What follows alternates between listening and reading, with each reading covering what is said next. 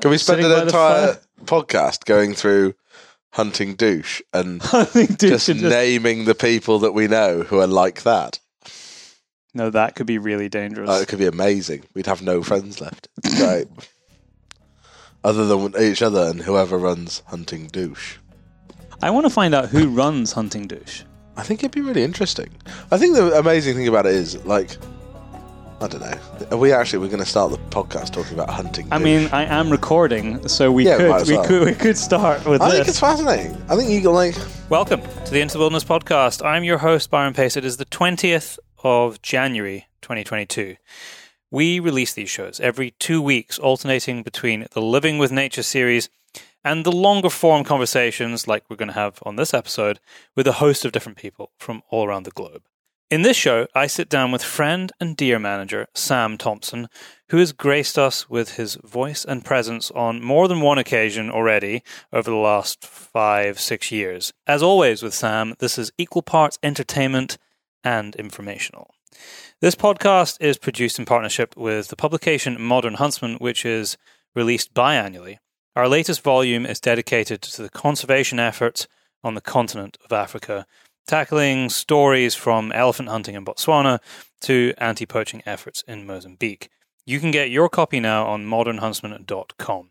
And if you're a Patreon supporter, you also get 15% off. So head over to patreon.com forward slash Byron Pace, and that is a perfect segue into thanking the top tier Patreons this month, who include Richard McNeil, Ronnie Speakman of rdcontracting.co.uk, James Marchington, the guys at South Esher Stalking, Thomas Cameron, Mark Zabrowski, and Colin Knight.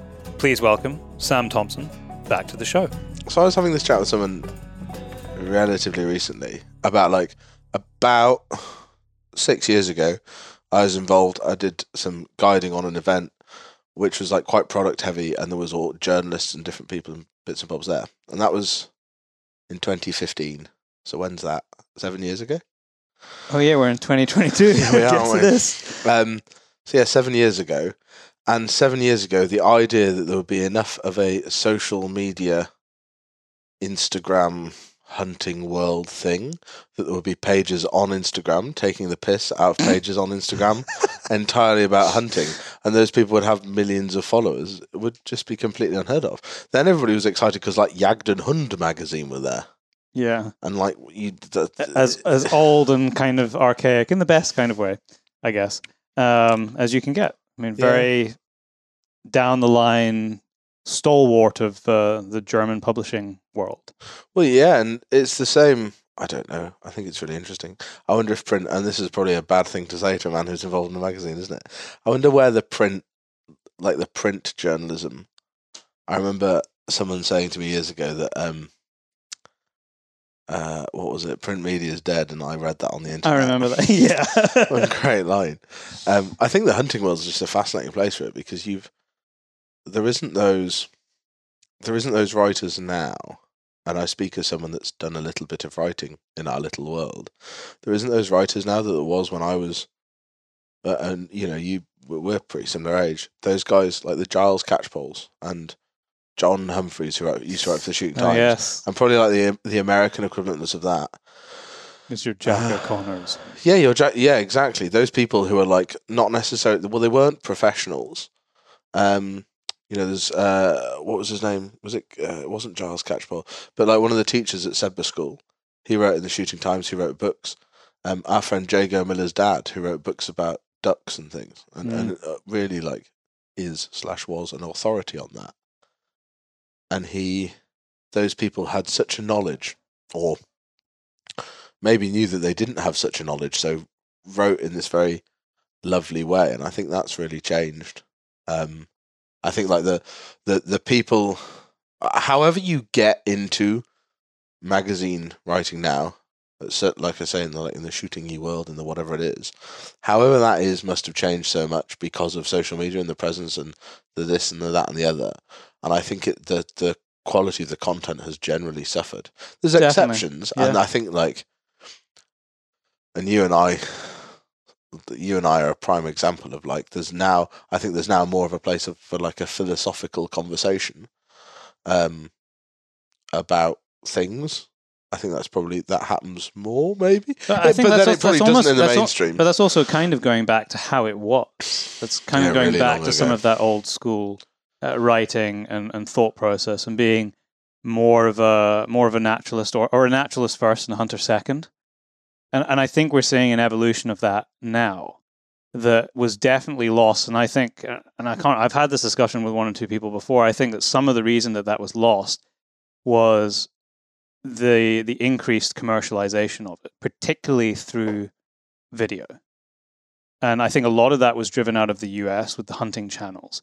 And it just became this massive churn machine. It became about eyeballs on, it became about high mm-hmm. fiving, it became about killing shit. yeah, And I think, a, a, a- a- and as a youngster, if that's the world that you get funneled into, and you think, and you're trying, you're trying to find these figures to look up to, and that's what you have to look up to, rather than an Aldo Leopold. or an Eric Begbie Yes. to be more Lancashire about it. yeah, no, I totally get that. then, then you're going to aspire to that, and it ta- I think it then takes a little bit of time. So you know, it is about more than that. yeah, Um, Uh, It is yeah. an interesting one, but you, you know the it's interesting. I know a few people, uh, friends of mine, who are involved in the the kind of media management and, and media event organization in the hunting space. So creating events for brands, essentially to create content for product because they have shit that they want to sell. Yeah, Um, and I think a lot of them have realized in the last like five years or so that some of the people that they've pulled into these events because they've seen them on social, they have a presence there and they're watching the videos that they make and the pictures that they take. And they pull these, in inverted commas, journalists, like new media journalists, to these events to then talk about these products. And the difference between what is shown to the world and the reality and the substance of the people and what they've done. Sometimes you're pleasantly surprised, but more often than not, from the people I know who organize these things, it's there's a, a massive chasm of Yeah. experience there, which those people who used to write in, in the, uh, the sort of you know back 50s 60s 70s it was Yeah. built on the foundation of knowledge rather than built on a foundation of how many people are watching my instagram account Very much so. I think there's two. It reminds me of a conversation I had with Tom Payne, the pigeon shooter. oh yes uh, was speaking to was his- a very long time ago. lovely partner Yeah, yeah, and I think and I'm trying to remember the term, but I remember Tom telling me about being at an event and there was a guy there, and everybody, you know, there was a few people having a wee chat and a dram or whatever at this thing, and they would like, if it was tom it's probably 10 his 10th dram yeah, probably, um, and uh, you know, they were chatting at this like, like you say, this kind of like media event, whatever you want to call it. And uh, someone said to Tom, "Oh, what do you do?" And he's like, "Oh, I'm Tom Payne." And well, he's Tom Payne, so he said, that's all he needs to say I love shooting pigeons, and we'll talk about it for many days. Um, but like you know, he's like, "Oh, I'm Tom Payne, and I wrote for the Shooting Times. And I wrote a book about pigeon shooting. And what do you do?" And the guy replied, "Like, I can't. I'd love that. Like, it was the most painful term, um, which I've like since used at length. Um, I'd like to say with a great deal of sarcasm, but it was like um, it wasn't influential. It was something wonderful." Um, but I, yeah, it was basically like, oh, I'm a big deal on Instagram. I'd love to remember the term because it was so utterly hilariously painful. that would have appeared um, on hunting douche It would have been, but the, the, so the interesting thing, and the, the second point about this, like exactly what you're saying, um, you know, all those blonde women that are sponsored by Browning. Do you remember, like five years ago, if you were blonde, wore leggings, and occasionally shot things, you were sponsored and by it did a massive disservice to women in the hunting yeah, industry. well, I think so, but also like, and that comes from a lot of women who are friends of mine who were commenting on it exactly. It wasn't.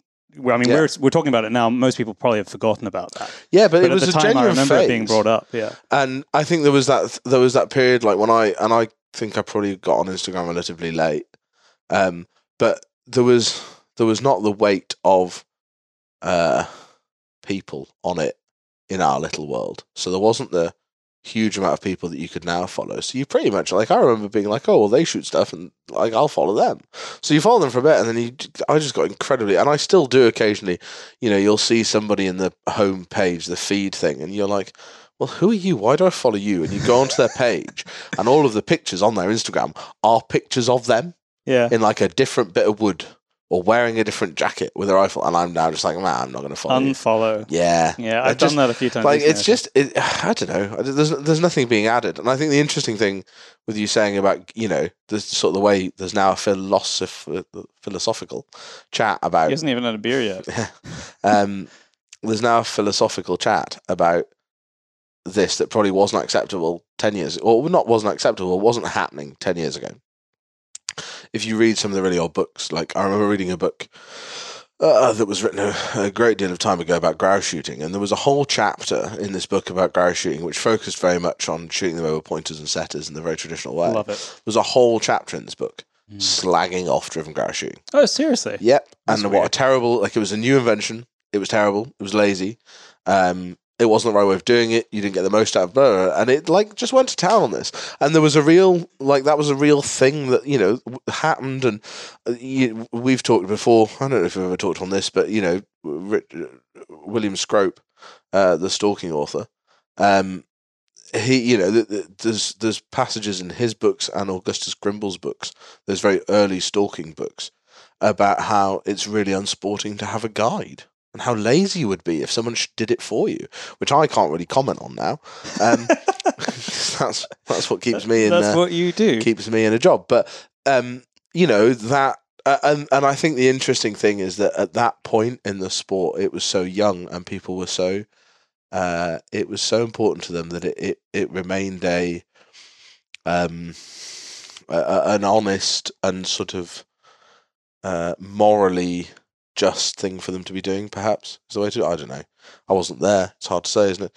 Um, but I- think it's important. You know, it was important though, clearly from what they've written and the length that they put into these passages, trying to dissuade people from joining into what they thought was damaging to that sport that they were passionate about.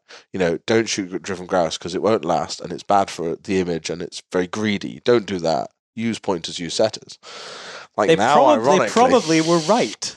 Well, we're still having the same chat, aren't we? We have come full having the same circle, and now yeah. we're saying the same stuff. But I, I, I think- I wonder. I wonder. I mean, if if that had be if driven grouse shooting had never existed, and it had just been a, a slight evolution or an incre- an increased amount of um, space taken up by driven driven uh, grouse shooting with pointers, whether it would even be a debate today. Because grouse shooting is kind of the pinnacle in the UK of uh, the shooting and society controversy. yeah, yeah, Probably not. possibly. It might not even be discussed. don't know. But equally, maybe we wouldn't be shooting grouse at all because there wasn't the money to maintain grouse moors. Over you, you, you. Very true. hard to say, Byron. God, we've gone right in at the deep end. we have, I have to say that my having I've never shot driven grouse, but I have been on many a driven grouse day, um, either loading or taking photos or filming or whatever. Um, so I've been fortunate enough to stand in the butts and see what a spectacle it is. Uh, if I had to pick, it would be shooting grouse over pointers. yeah, I really, really enjoy that. There is something really beautiful and sociable about it too, especially if you're with a few people and you 100%. one person goes ahead. You you get you get into a covey. You either shoot a bird or you miss a bird, and then it's the next person's opportunity. And the, the couple of people who you're shooting with are lagging back a bit, and you're having a social chat, think- and it's very relaxed. And assuming it's not pissing down with rain, which Yeah. occasionally it is at that time of year, think, it's a just a really a truly wonderful day. Yeah. Well, and I would completely agree with that. I love a I love a day at Pointers, um, and uh, everything you said is entirely right. That's why it's so much fun because it is so sociable, and everybody can enjoy everybody shooting and everybody Exactly misses, right. and that's really Yeah. lovely. Um, and then I would quickly follow it by saying what I don't particularly like, Mm. and I've never really got. I don't know. Um, shooting shooting walked up grouse in lines over spaniels. I don't think. I don't really enjoy that. No, it's very hard to do I've it. done that, and it's it's very hard work. It's very hard work, and I think it's because you're in that sort of scenario where suddenly there's kind of like a team that can be let down. I think that puts quite a lot of pressure on people shooting because they don't want to be lagging back, they don't want to fall behind, and you know there's the, all of that. All you know, he's shooting quite a lot, or did he poach that? But whatever. There's not that kind of I don't know. I think if you're going out shoot ten brace, uh, shooting ten brace over pointers between five people, two people, ten people, whatever. Um, I think that's a really nice way that everybody kind of gets an amount of shooting that's pretty equal, and there's a really, like you say, the gang of folk walking behind the people shooting and behind the person working the dog. Um, that they have every bit as nice a time all the time. Whereas I think any driven shooting, if you're not in the shooting, you know, if if you're at an end of a line or whatever, and you're not, and obviously, you know, you cycle through and it works so that people do get shooting and all these different bits and bobs. But um, yeah, I'd, I, I would I would agree with you completely. Um, I, I think one of the things for me is that um, you are because you're because you're pretty much behind the person whose opportunity it is to go and walk up to the pointer that's pointing on the grouse. You're kind of invested in it with the person. yeah, it's with the gun. exciting, Yeah. isn't it? Yeah, And whether it's you pulling the trigger, or this is how I view it anyway, whether it's you pulling the trigger or you're watching the person make that kind of final stalk in with the dog and then the dog going forward and making the flush, it almost doesn't matter. yeah, and I think like so much of show much, so much. Sean Connery's here. So much of virtually all, and I'm not a big like what the Americans would call bird hunting. I'm not a particularly knowledgeable or good or experienced person when it comes to that, and um, it's not my favorite thing to do. But the bit of it I like, I like the dog work. I like the hunting aspect of it, and I think anything with pointers or setters or or any sort of dog like that, it's a very it's a really exciting thing to watch. It's a very interesting thing to watch. You know, I've been to pointer and setter field trials, and you know that you know just watching different dogs run and how they run and how people handle them is interesting. And I think you then combine that with a little bit of shooting, which it generally is a little bit of shooting, and a bag at the end of the day, which can generally be eaten by all the people that are there. That's quite good. Um, and the ability to you know, make something of not having an awful lot of grouse, but having enough grouse to do that, it means it's something that you can do in a lot of situations and is relatively affordable for people and, and generally quite good. I'm having, Um, having some deja vu here. I'm remembering that I think the last time we talked, we talked about, and we're not going to talk about this today because we've we've beaten this to death with a stick. Um, we talked about big bag days, and I think then we got phone calls from the various organizations or uh, representatives from various organizations in the weeks that followed about our discussion. I think we probably slagged some people off as well, like we tend to do, which is never a good idea. I think it? no, that might have actually not been Oh, I the last. it's never a good idea. It can be good fun, but um, It wasn't the last discussion. It was, it was the time off the before that. The last today. time you and I uh, had a podcast, it was again the start of the year. Um, now I think you've done three starts of years, uh, and I was at your uh, your other place, which was in Inverness, yeah, Jemima's flat. Jemima's flat, Which and is we drank a small barrel of beer, and we were Yeah, quite drunk did. by the that end That was great, wasn't it? That is And not happening people- today. I literally only have one can in my hand, and Sam has one can, and we've had a very civilized meal. But we are a a very we are a very short walk away from quite a lot of whiskey. so anything could happen. Um, what I really enjoy about that is there is quite a few people that have booked hunting with me since and have come stalking On what basis? and are like, oh well, we kind of came because you're that guy that got pissed on a podcast. And I was like, oh yeah, I I, was, did. wasn't I? Oh no. Um, no, that was good fun, but that was a long time ago. That was pre-COVID and things. And then there's probably been a few times since we've said, "Oh, we should probably do a podcast," and we haven't. And now we have. So you, did you live so far It's away. Sam? Yeah, yeah, I do, and it's um, yeah, and you're and you're never anywhere. Well, I mean long. that is that is that is also a rather large component of why we haven't. I mean, I've seen you quite a lot recently in the last couple yeah, it's of been months. lovely. Uh, but I haven't seen you very much in the last two years No, not at all. because COVID and I haven't been home very And much. travel. Yes. international superstar Byron Pace. Well, I mean, international traveler for sure because that's how I eat. I don't know about superstar. no, I think it's um, uh, it's it's it's it's nice to be back. That's the term. It's good to have a headset on, feel like a pilot. It's nice for me to be back at home for a bit, as in back at Scotland. When I came up um, to see you It was at Pre your Stags, wedding, wasn't it? Oh shit! Yeah, it was. Yeah, like it the was back end of Stags. it was. It was I think- October. It wasn't the changeover week. It would have been the second to last week of Stags. Probably. Yeah. You came up Um, I had two about. really, or a couple, a handful of really nice days on. We weren't even shooting, or I, I wasn't Oh. shooting. We you, you had um, clients here, and I was just embracing being on the hill with Mm. stags and people also enjoying their day, and it reminded me how good it is to be out on the hills in Scotland because it's so easy to take it for granted when it's literally at the back of my house. I like walk out my back door and the hills are there. Um, and I've done a lot of it uh, over the years, but I've also been away a lot recently. But there is something very grounding and something truly magical, and it's good for me to remember that I have that on my doorstep. Yeah, so I'm grateful for the opportunity to come out in October. No, it was lovely, and it was a nice. We had a fantastic rut this year. It was it was long, which is lovely. Um, very lucky that we had good stags holding hinds, and I think when you've got that, uh, when you've got that spectacle in front of you, that you don't need to be stalking, you don't need to have a gun, you don't really need to have a camera. You need a set of binoculars, and then. I mean, I, I've not done the travelling you have, and I haven't seen the wildlife spectacles that you have. But I think that takes a lot of beating. And there's an awful lot of people that have seen the wildlife spectacles, um, and they still come back and They they, still say it takes a lot of beating. So I can't be entirely wrong. No, it Um, really does. There's something. But equally, I get excited. You know, I'm, I am. I- I've never hunted outside this country.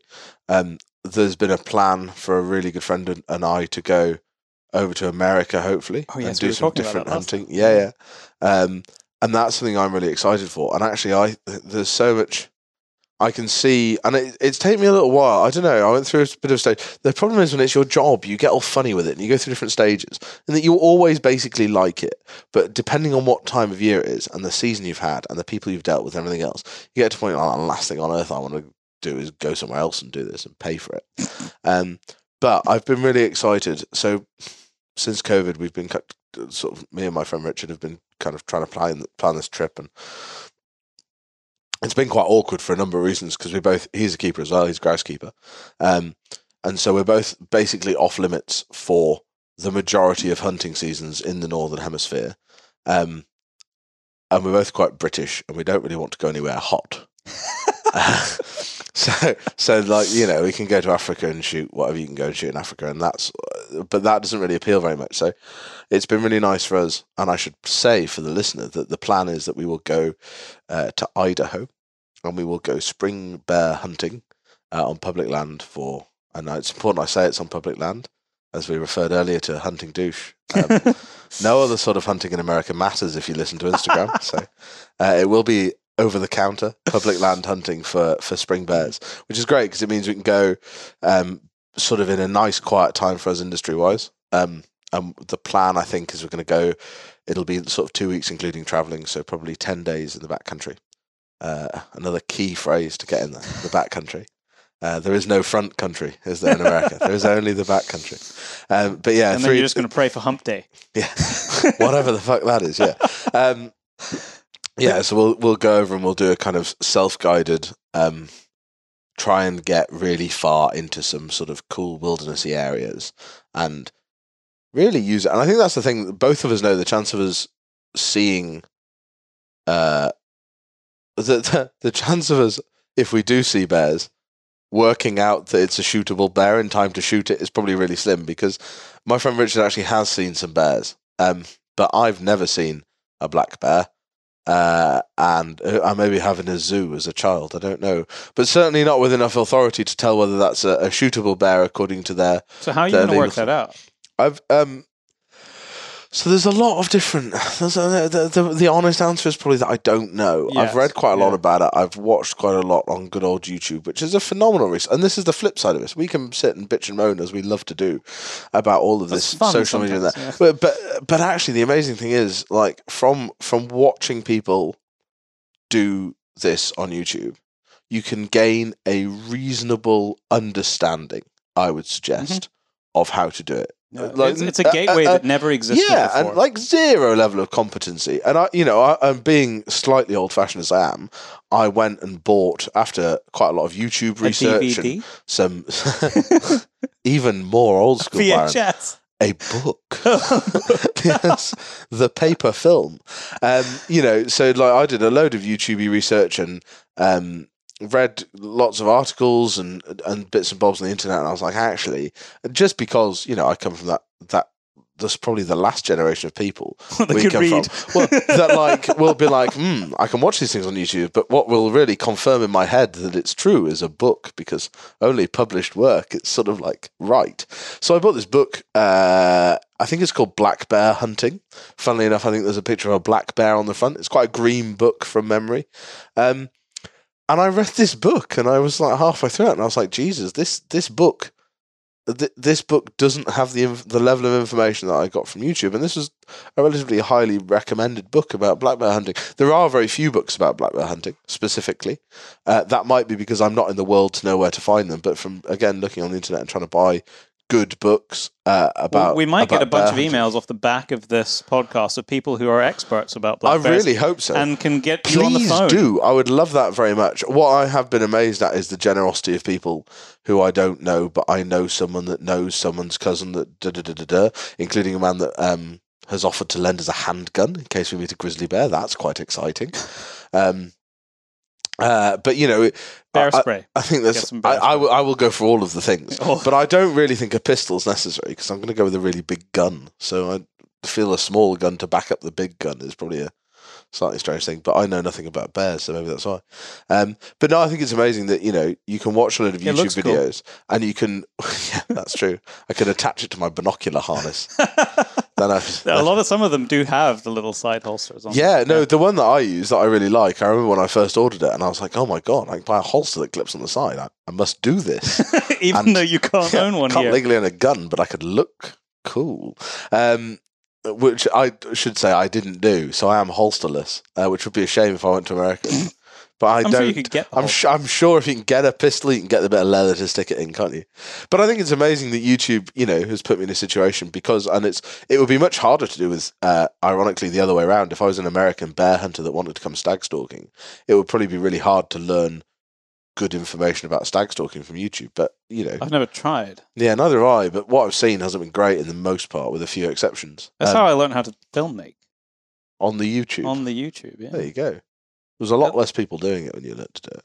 Oh, back then. I mean, now it's full of people. It kind of makes me laugh a little bit because a lot of the, while there's some insanely good resources and some very talented people putting um, YouTube videos out, helping people um, in their Making of YouTube yeah, videos. exactly. Well, well, in the, helping people towards being better filmmakers, there is a large proportion of YouTube how-to filmmakers that never actually make any films. and there's a bit of me that's like, if you were actually any good, you would just go and Make make films, films, rather than telling people films about how to make films. Yeah.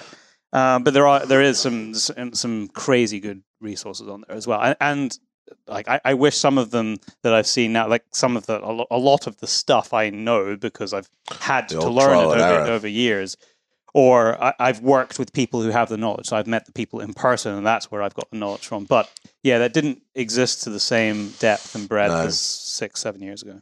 Yeah, it's mad, isn't it?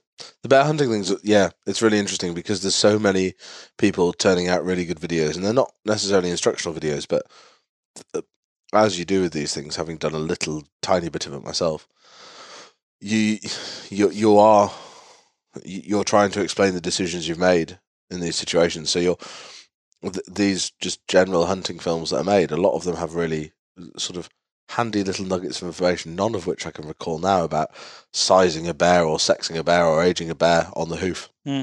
A long way away. Um, so I- yeah, it's it's going to be quite a fun. It's going to be quite a fun thing to do because I think uh, unguided hunting in areas you don't know is quite rare to the British person. Even someone in the industry, it's, It it's is. it is unusual. Uh, so flying around the world to then go to a place that we don't know to look for an animal that we don't know is pretty much doomed to fail. Like if we shoot a about bear, that, right? no, it's not it's at all. about the reason for going. Yeah, yeah, exactly. Well, and reason. also it's just a cool. Uh, it's it's a way to explore that landscape. It's the only really way I know of exploring a landscape and getting the most out of it. Yep. Um, because I'm rubbish at going on holiday. If you get a bear, are you going to turn its um, pelt into a coat like Anthony Hopkins in Legends of the Fall? no, I'm going to turn it into a massive rug, and I'm going to pray that none of my dogs eat it. I think haggis would love to sleep on that. Haggis the sausage probably, dog like, would tear little probably fight the bear. I think that would Or, be a good. right now, Haggis the sausage dog would like some of the hair from the Oh, rug so don't that you bring could that put it up. back Let's not- on her body. Let's not keep that horrible thing that I did to that poor little dog, uh, you know, in perpetuity in Now, podcast history. I should I, I explain came, I again. came, to I the- came back, uh, and it was only a matter of weeks since I've been here, and half of his sausage dog, it's a little teckel, had disappeared. I was like, "Where's you? What happened to Haggis?" Well, she, it, it, I, I've clipped her, I think, once before, and I clipped her, and then got told by someone whose uh, fiance is a dog groomer that I shouldn't have done that, and I should have stripped it like a border terrier, which I didn't know. Um, so now I won't ever be able to strip that dog. I will only ever cut its hair. And um, I did quite a good. I think I did it back in September and did quite a good job of it. And crucially, at that point, had the little guard on the clippers that made it all even. And then the other day, it was snowy, and she was very, very hairy and all balled up with snow like a sheep. And it was really mm. annoying because it, it wet the whole floor. And I was like, oh, I'm going to shave the dog again. Got the clippers, didn't have the thing anymore, but was like, I'm sure I'd lost that before I did its hair last time. Got three cuts into the dog, and I was like, oh, fucking hell. And it looks, it looks like it's got alopecia. That's the honest answer. I mean, if you went into the barber and the barber said, "Sorry, mate, um, I got no guards for my trimmer today, but don't worry, I'll be okay." Eh, yeah, yeah. I mean, if I had no guards for my beard trimmer, it would be a disaster. spoken like a true hipster. I had a beard before the word hipster was even invented. I'm sure you did. But you did turn up to my house early wearing double denim and a neckerchief. So I feel I feel the ice is very thin. I did wear double denim today, which is a very rare occurrence for me. But I was my excuse is I was breaking in my jacket. So if I not, thought I could do it. I could break my newish jacket in in company that I know well. Yeah. Yeah, that's true. And obviously, knowing me well, you knew that I wouldn't tease you about it. Um, of course not. Let's not talk it about on this. This is incredibly dull. Um, so, just going back to my little thing about going and shooting a bear, or Mm. trying to shoot a bear, and probably not shooting a bear, which is what's going to happen. Um, with all of so, with me and my absolutely no international travel slash hunting, it makes me really want to go and do this because it's different. Do you find because you've done a ludicrous amount of traveling and all right, not necessarily hunting, but spending an awful lot of time on hunts all over the world. Does that make you, you know, does that make you want to go and shoot rabbits at home? Does it make you want to go and shoot an ibex in a stan? Does it make you want to go and shoot a bear or a leopard or a eland, an eland, whatever it is, an eland? Um, or you know, or you? Does it make you not want to do any of it? Do, do you think it has like? D- does Byron Pace now have a different outlook on it all? And of course you will do because it's a different time. But that like pre getting, and you've always travelled a lot and gone to Africa and things. But that pre, before you've been, you know, you've been what ibex hunting twice, Oh, uh, no. Well, second time will be in a few weeks. second time. But you you've been to the you went to the Himalayas, didn't you? Oh, did a- sorry. Yeah, well, that was for blue sheep. Blue Right, sheep okay. and tahr. So yeah, but you know, so you've done what like Yeah. two tahr hunts, like a blue sheep, ibex, yeah. a lot of these like you know uh, sort of like lifetime goals for a lot of people who do some of the stuff Mm. I should emphasize I didn't pull the trigger on any of this. No, I but was you were- documenting stuff. But I was there, and for me, it doesn't Yeah. make any difference. yeah exactly so you've been in that environment doing that thing does that make you are you like wow, i really want to go and shoot an ibex myself now or are you No, like i've done that but i'd like to go and do this other thing or It's strange because um, when I was a, a kid, I guess, but when I say kid, I mean like early twenties. You're not really a man then. You think you are, but you're Yeah. not really.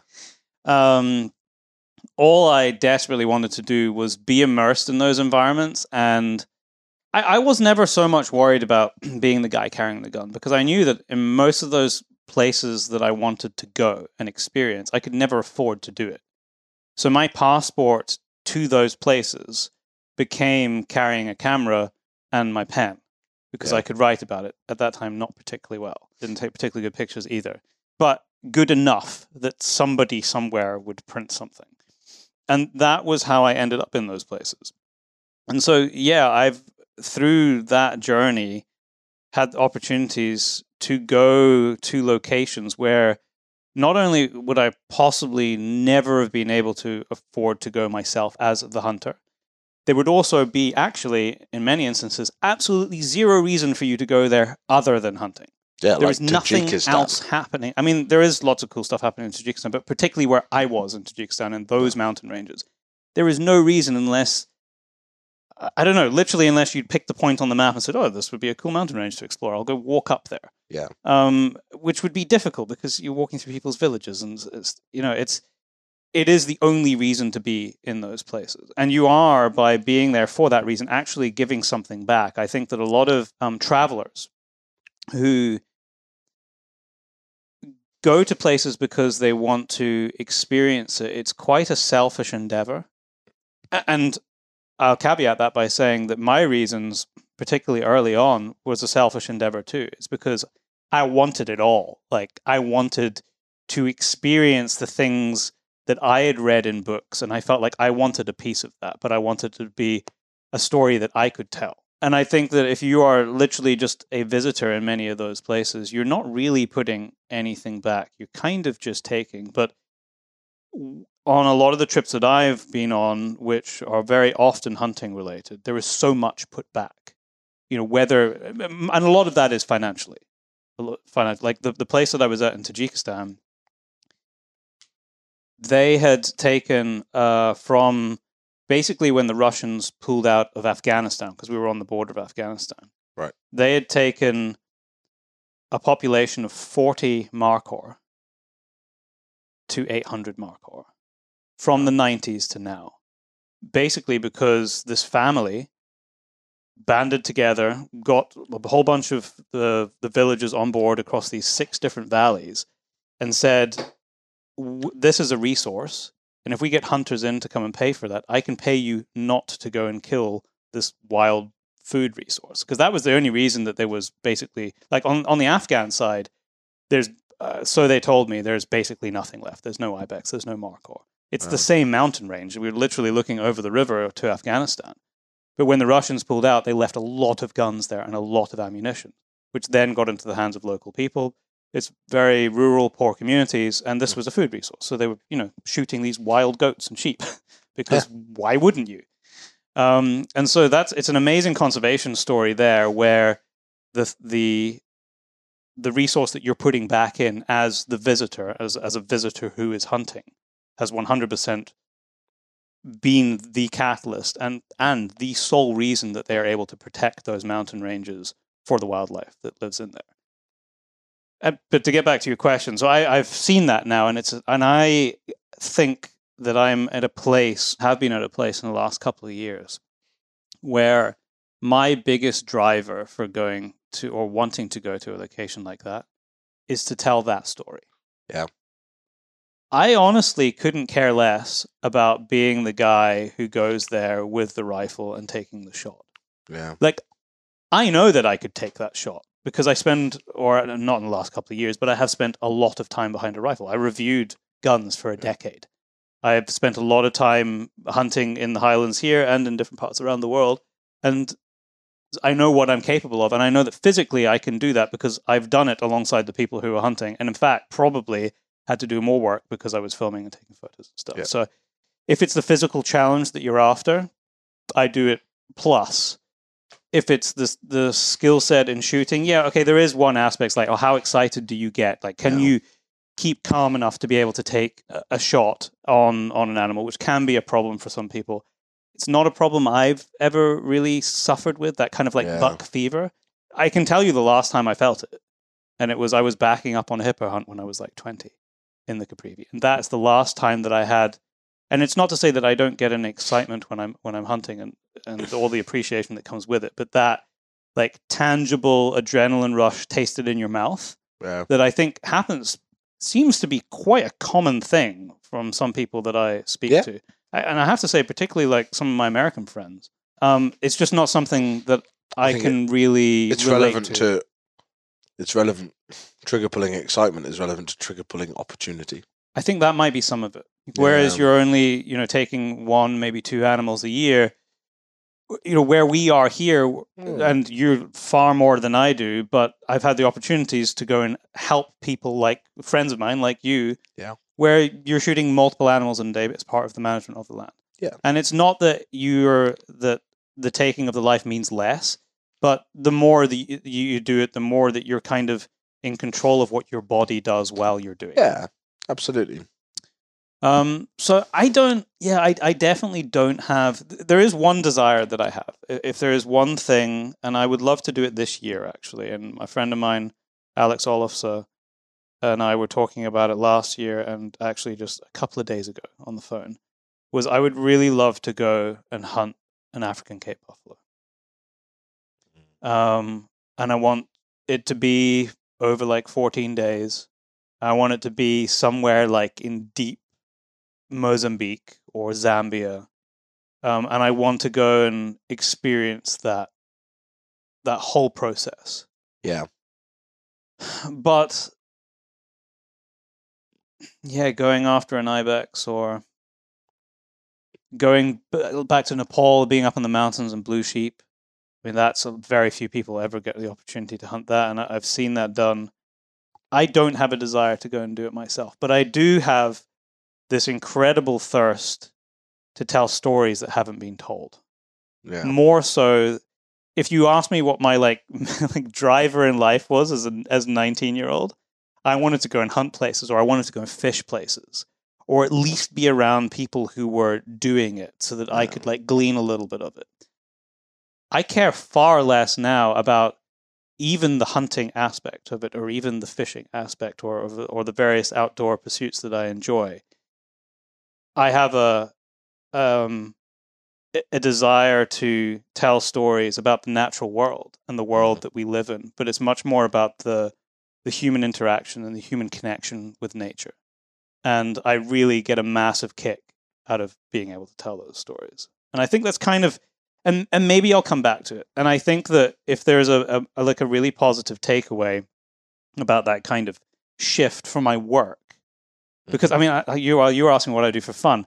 That's the kind of there's a big blurring of lines because a lot of the things that I do because I would do them anyway because it's what I enjoy is also what I do for work. So I love telling those stories and I would like to do it. I used to do it when I had a different job. Yeah. You know, when I worked in finance, I was still doing that, not because for the menial amount of extra money that I was being paid to publish at that time.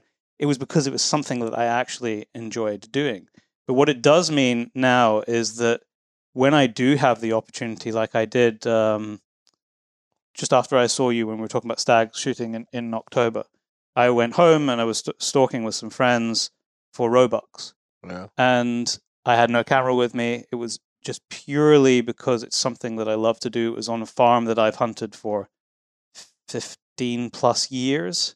I was with great company and I got so much out of that. Yeah. And I really appreciated like every second Yeah. being on the hill and everything that meant. And that means a lot to be able to to take those little bits of separation where I can kind of like split the work.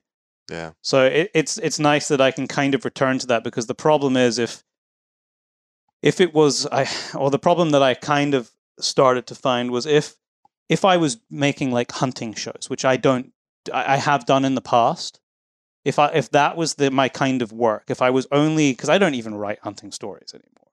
But if I was writing hunting stories and I was filming hunting shows and I was taking photos of people killing stuff all the time or fishing, you actually don't want to go and do it yourself. Or it becomes very difficult to do it yourself and not feel like you should be getting more out of that. You should be posting something. You should be showing the world, Yeah. hey, look. And it's it's an easy trap to fall into. But I don't I don't have that because it's slightly less of what I do now. So I can go out and go stalking by myself or stalking with a friend and just enjoy it for purely what it is. Yeah. And I'm glad I've kind of got back to that because I'd lost a little bit. Yeah, and I think you do. I think you go through phases where you're just like, oh, God, you know, I, you, you can do it with any part of that. Like you say, that's strange, and, and we're in a very similar position in that the things that you love doing happen to be don't happen to be because you've made it that way, but are your job. And therefore, there's times when you're like, "Oh, God, I could, you know, I just don't want to do that. I don't want to go out and try and shoot Sika hinds in the rain. I want to sit in the house, be Yeah. dry, because I've and been pet wet. my dog. Yeah, I've been wet for like five days, but phew, I need to go and do that. And I think the the interesting thing with that for me is that actually when you get generally when you get out and you get past that barrier of oh I should go and do that, but I can't really be asked.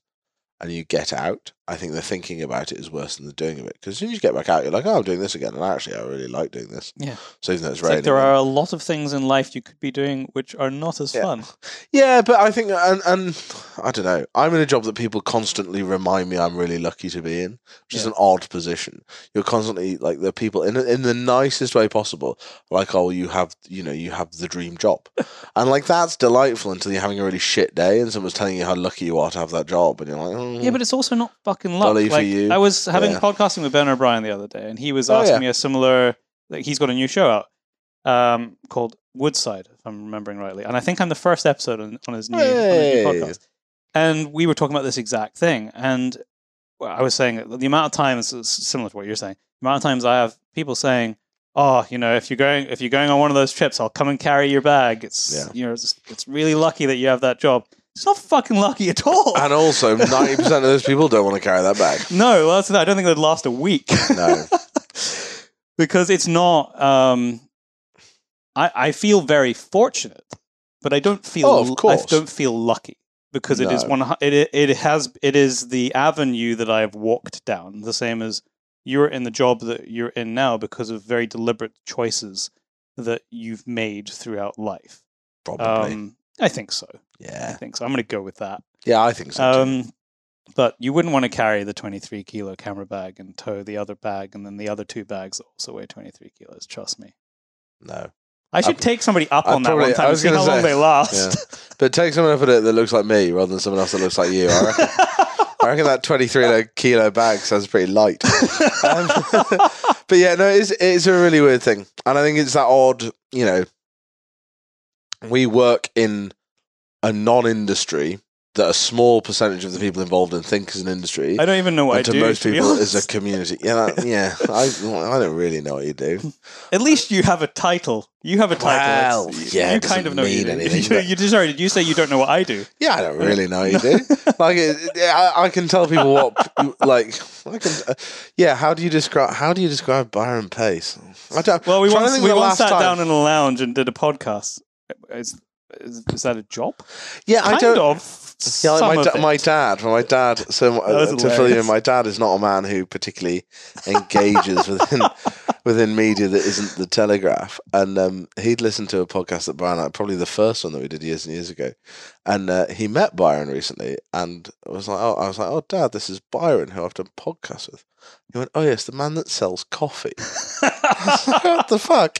But of course, like that, you did We have did your own the time, coffee. yeah, yeah. And my dad, in his very like black and white, straightforward mind of a you know seventy year old man, was just like, well, he's a coffee salesman that happens to have his own very strange private radio show that I don't understand. I was like, yeah, that'll do. So coffee salesman. That's just how I'll describe it now. Yeah, Byron I- mean, sells coffee. That makes more Yeah. sense, and I don't even do that anymore. No, I haven't sold coffee for five years. It is, it is odd though. I think you, you, what is nice is that your your little niche is lovely because it means you have a great flexibility to be objective about it, and by make by it being made or you making it so much so much of an international thing, I think it gives it a very interesting perspective because you know the podcast even since I was I mean we're talking like hmm, six years since we did the first one together, I guess. Maybe yeah. Fine. Yeah, it was six. like just after I'd been at Arden American, so that would have been six, maybe seven years ago, six years ago. So, uh, anyway,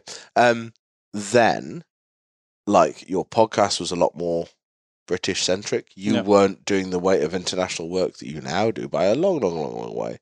Um, and I think the interesting thing is that actually you must get to a point where you've probably interviewed everybody in Britain that you, or that's not fair. The majority of people that you want to interview and have a realistic chance of interviewing, you probably run out of folk. And you, I mean, Christ on a bike, you don't want to interview me more than the bare minimum because I mean, only once a year. That, that's dull. all. That's all the world can take, Sam. Yeah, and even then, it's a push. Um, but I think what's nice from your point of view, or from what I think about your point of view, is that like that international thing, that international way of looking at it. Like you say, like the you know your um, Tajikistan Markhor story, that is very relevant to many, many situations around the world. Possibly not to the same extent, possibly to more of an extent in other places. But uh, what I think is really lovely, like you say, is that all of our, whatever we are, community, industry, uh, business, whatever it is, it all comes down to people that are very passionate about a natural world. And that's what I found more and more fascinating the more I've grown while being a part of that community is actually you find quite often that you you're not nearly as far from other communities in inverted commas as you thought you were and a lot of there's a huge amount of crossover Massive, between yeah. you know the people that see themselves as being hunters in a hunting community and the people that really don't see themselves being close to that at all. But actually the, the interest is probably similar.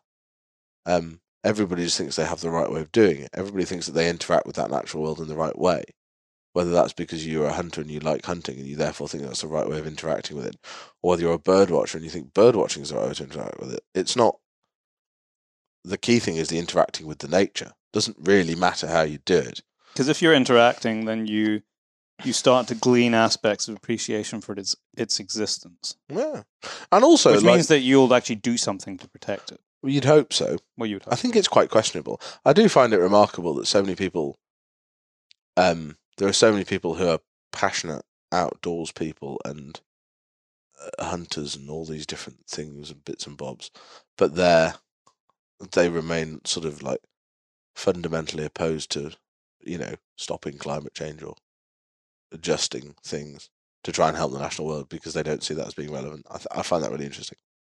Um, Do you see that? I, I'm not sure. I I'm, think I'm yeah. particularly aware of it. I think so. I think it's, it's I, I am possibly aware of climate change. Just let me just Yeah. clarify that. Particularly aware of That's these people you're talking about. but yeah, the, you know, those people. I think it's possibly generational to a degree. Um, but I think there's a lot of people that maybe don't see. Like I see what I do. Uh, it, it is environmentalism. Like I could easily describe myself as an environmentalist. What I'm passionate about, what I work in, what I see as being the important parts of my job, are mainly environmentalism. I, you know, that that is, you know, conservation is is a part of environmentalism. Part of that has to be lobbying. Part of that has to be trying to create social change. And part of that also has to be, you know, big ugly people like me with spades. Um, but I, I, I don't. I, I think that I, I think there's a lot of people that wouldn't agree with that who partake certainly in in field sports in this country who see environmentalists as more of a problem for oh, what they're no, passionate that about. is that is. I think that's what I'm trying to say. You know, there's a, a whereas actually most people that are fired up about the environment uh, are probably more similar in a lot of viewpoints than than people who are fired up about hunting. Um, would- No, would- I, would think, I, th- I think I think that's if fair. that makes sense. Yeah, Does that make sense? No, yeah, I, I, I can see. These are all the reasons we should have discussed what we were talking about first. You see, there've been a lot of us going, um, but um, yeah, no, I think it's really interesting. And I think, like you say, that the, the change and the change happens in all different ways. I was reading a thing earlier about, um, you know, the RSPB at Abernethy, which, uh, which is a, uh, a a nature reserve run by the Royal Society for the Protection of Birds. I have to remember these things. That Post- lots of people that listen to this aren't people in Scotland. Um, a, So that- a previous Capercaillie stronghold. uh, yeah, and that's exactly it. So you know, a, a Capercaillie stronghold for a long time, and when there was first Caperca- when the first, I think the first funding for Capercaillie was in the like mid nineties, late nineties, and they got like six million quid, and there was two thousand Capper, I think I was reading, and um, five or six years later they ran out of funding. It was the end of the project, and they said, "Well, uh, what? Well, has it worked?" Kind of thing. You know, there's EU funding, and, and is it successful? And they said, "Yes, it's it's very successful. It's kind of halted the decline, blah blah blah, but we are down 400 birds." And they'd started with 2,000, they're at 1,600 or something like this. So we've had this decline in Capercaillie, which are very important species in that environment, um, highly protected. Um, and that decline's been fairly drastic, I would say, in my understanding, since say the 80s. Um, and the RSPB, literally just now, I think within the last 12 months to two years, have admitted that there is an increased badger population. in Abernethy? Yeah, and they're, seeing more badgers. Um, they're seeing more other more of other mammalian predators. So martens, foxes, and badgers. are the big the big predators, and of course, two of those things are protected, um, which makes it fascinating. And it does make you wonder a little bit if uh, one of the reasons, and I'm sure there are a great many, and it's not as simple as this is going to sound, but one of the reasons that those birds do better in Scandinavian countries is, in a lot of cases, they do hunt badgers, um, and that you know they they legally dig them with terriers, and you know that's they eat them as well. Very Scandinavian. I didn't know they ate badgers. Though. Yes, I remember reading a thing by Clarissa Dickson Wright that that great bastion of Oh, eating funny things. That the, the badger ham is quite a delicacy. The Germans eat it as well, Huh. um, or did. I don't know. if They still do, but you know, th- there's all sorts of interesting stuff. But I think it's nice that uh, I think certainly there's more of a mellowing in our industry. I think people of my generation and a little bit older, um, or a lot older in some cases, but you know, uh, are see less of a divide between, you know, well, you work for the RSPB and I'm a gamekeeper, so ooh, we won't get on. I think that's less of a thing now. Thank goodness. I think there's good people in all of the teams. There's also bad people in all of the teams. Um, but I think that there's a general sort of going forward mentality, which I think is good. Um, but I think a lot of, say, my clients will be sort of fundamentally anti RSPB, as, a, as an example. And is that just because it's been ingrained in the culture? Probably. Probably. And there's also lots of people that will swingle back to social media and the press and you know, it's a, it, it's all it gets people very fired up and there's lots of you know, lots of daft stuff being said and lots of things that aren't true and you know, I think our industry can be pretty terrible in terms of what it puts out as as content. Yeah, no, that's. Um and there's a lot of stuff that just isn't isn't really correct and we peddle it and we peddle it very, very hard. Um I wonder if we'll see Ca- Kappa back in decent numbers in Abernethy or anywhere in Scotland. Actually, I mean, there's some places I suppose Some- where they're they're doing. Not not to Well, sound miserable, but I think it's more of a time of how long we will see any of them fall. I think down to know, predators or habitat? Because the habitat surely, the habitat that's suitable for them surely must be increasing now. Um, I don't know enough to to tell you if there's an answer and if that what that answer is. That's my Mm. honest answer. Is that I just don't know. I don't know if there is an answer. I don't know if there's a solution that will work to get them back. Personally, I think it's probably habitat, predators, and disturbance. I think disturbance change Disturbance is, is a big is a big part of it, Um, particularly when they're lekking. Yeah. Mm. And, you know, we can't close public access. And I think that's something that we should be able to do for a species so threatened and so important as that. Um, we can't, you know, something that they do do in other places that is that they review the protection of a certain species. So the badger, for example, and they're culling them in England because there is an overpopulation. So why, you know, if they can cull them for TB in areas where they farm dairy cattle, why on earth couldn't we cull them for capercaillie protection in areas where there's lots of badgers and not very many capercaillie? It's a good question. Um, and I, sadly, I don't think that's ever going to be a conversation. I don't even think that's a conversation that the people that have these conversations will be willing to have because It's too prickly. It would just waste time because the answer of no will be so short and so hard. I wonder if anyone's actually doing a study on predation of nests by Um, in Abernethy now. I don't know about Abernethy. I know that Kathy Fletcher, Oh, really? a GWCT scientist, Yep. I know she uh, has done some very interesting work on Kappa relatively recently, and I'm not a man that is fully up to speed to it. I might have to get her on. Kathy, yeah, she'd be a great person to get on. Would be Kathy Fletcher. She's a very knowledgeable person, interesting person. Tell me about the sika here, because that's actually the reason. One of the reasons that I've come up for this trip is tomorrow we've got a, a day on the hill with a rather fine chef who cooked for us tonight, um, and we're going to be hunting sika. Yes, I hope so. Um, so I'll give you a bit of, we'll give a full bit of background, not for you because you know, but for um, the listener. Um, so I, uh, at the sort of uh, in the early spring of last year, um, made a bit of a change and took uh, a job as the head keeper on the estate we're sat on at the moment, where I live. Um, it's a just shy of twenty thousand acre, fairly traditional mixed Highland estate.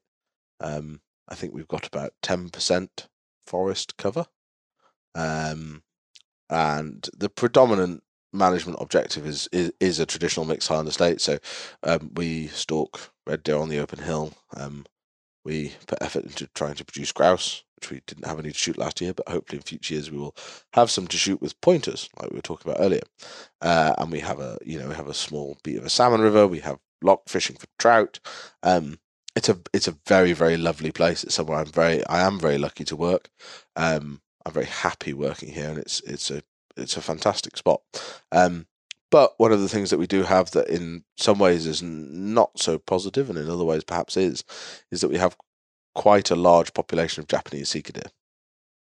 Um, so we're in the, we're, we're north of Inverness here, um, and Japanese deer are fairly well spread through the Northern Highlands. I'm trying to think where the Highland line is, and the, I mean the deer in Newtonmore, which are relatively Mm-hmm. low down, and then those sika deer go across towards Fort William, and then um, down the west. and then uh, I mean, they're yeah. in Tweed Valley. So, yes, they're in the for a long Tweed. Valley, Valley, which is so they got out. I think that was an escape. So the Japanese deer got into Britain because it was brought as an ornamental species, like so many things were, and then they escaped, and then they have uh, proliferated, Prol- proliferated, had profiterole in my head. uh, but yeah, so they, they, they have expanded their range um, exceptionally well. Um, they're, they're a very well adapted species to our climate. That is essentially the thing they, they do exceptionally well here. Um, and so there was a few different parks that they escaped from in the in the in the North Highlands, um, and different populations have sort of linked up. They're predominantly a forest deer. You do see them on the hill in some places more than in other places. In Ireland, they get a lot of them way out on the hill. Don't they? There's an awful lot of hybridization in Ireland as well, which is fairly the only hybridization hybridization that I'm aware of in Scotland is down in Argyll.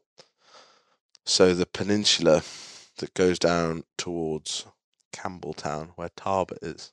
Now, were you saying to me because we were talking about this last time I was here that their thinking now was that this was when they they were expanding their range and there just simply wasn't that many sika, and it was kind of forcing Mm, hybridization. y- yes, um, I'm fairly reliably informed it, that the predominant reason there was sika hybridization in that um, part of the world, so in that sort of Argyll area, was because, and we're talking in the in the probably 70s, 80s, early 90s, before my time.